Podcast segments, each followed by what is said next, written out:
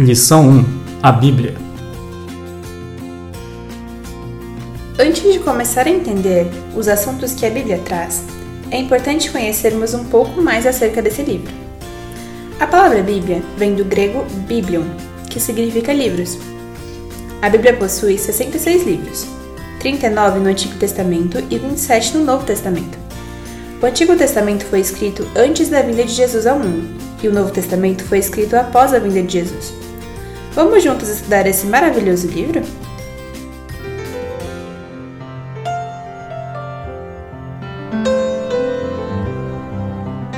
É hora de abrir a Bíblia. Fala ao meu coração, Senhor.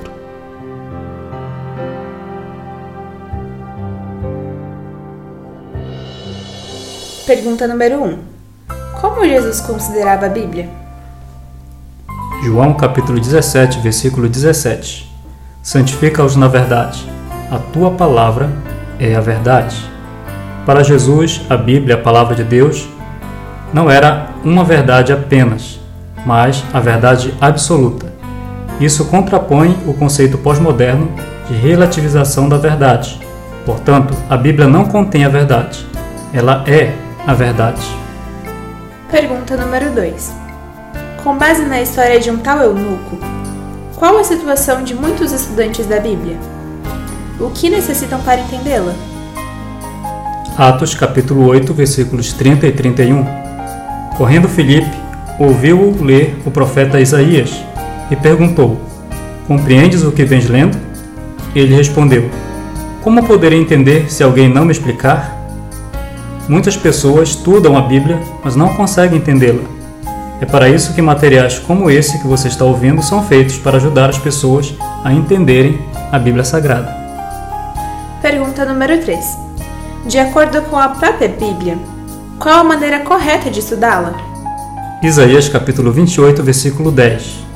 Porque é preceito sobre preceito, preceito e mais preceito, regra sobre regra, regra e mais regra, um pouco aqui, um pouco ali. Os principais passos para se entender a Bíblia são: primeiro, oração. Segundo, deixar que a Bíblia mesmo se interprete. Terceiro, sempre observar o contexto de cada passagem bíblica. Quarto, comparar um texto com outros textos que falam do mesmo assunto. E quinto, considerar que a Bíblia toda é válida e não somente algumas partes. Pergunta número 4. Quais os benefícios de se estudar a Bíblia? Em João capítulo 5, verso 39, diz que podemos obter a vida eterna. Em João capítulo 8, verso 32, fala que somos libertos pela verdade. E em João capítulo 14, versículo 27, Deus promete conceder paz verdadeira. Esses são alguns dos benefícios para aquele que estuda a palavra de Deus. Pergunta número 5. Quem dirigiu os profetas ao escreverem a Bíblia? 2 de Pedro, capítulo 1, verso 21. Porque nunca jamais qualquer profecia foi dada por vontade humana. Entretanto, homens santos falaram da parte de Deus, movidos pelo Espírito Santo.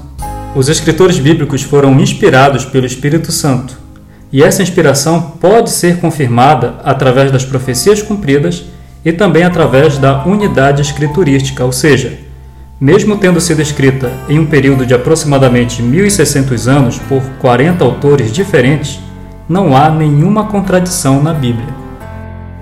Pergunta número 6. Qual parte da Bíblia é inspirada por Deus? 2 Timóteo capítulo 3, verso 16. Toda a escritura é inspirada por Deus e útil para o ensino, para a repreensão, para a correção, para a educação na justiça a Bíblia inteira é inspirada por Deus. Este livro possui um poder transformador que se verifica na vida daqueles que abrem o coração a Deus. Pergunta número 7. Alguém está autorizado a mudar alguma parte da Bíblia? Apocalipse capítulo 22, versículos 18 e 19. Eu a todo aquele que ouve as palavras da profecia deste livro testifico. Se alguém desfizer qualquer acréscimo, Deus lhe acrescentará os flagelos escritos neste livro. E se alguém tirar qualquer coisa das palavras do livro desta profecia, Deus tirará sua parte da árvore da vida, da cidade santa e das coisas que se acham escritas neste livro.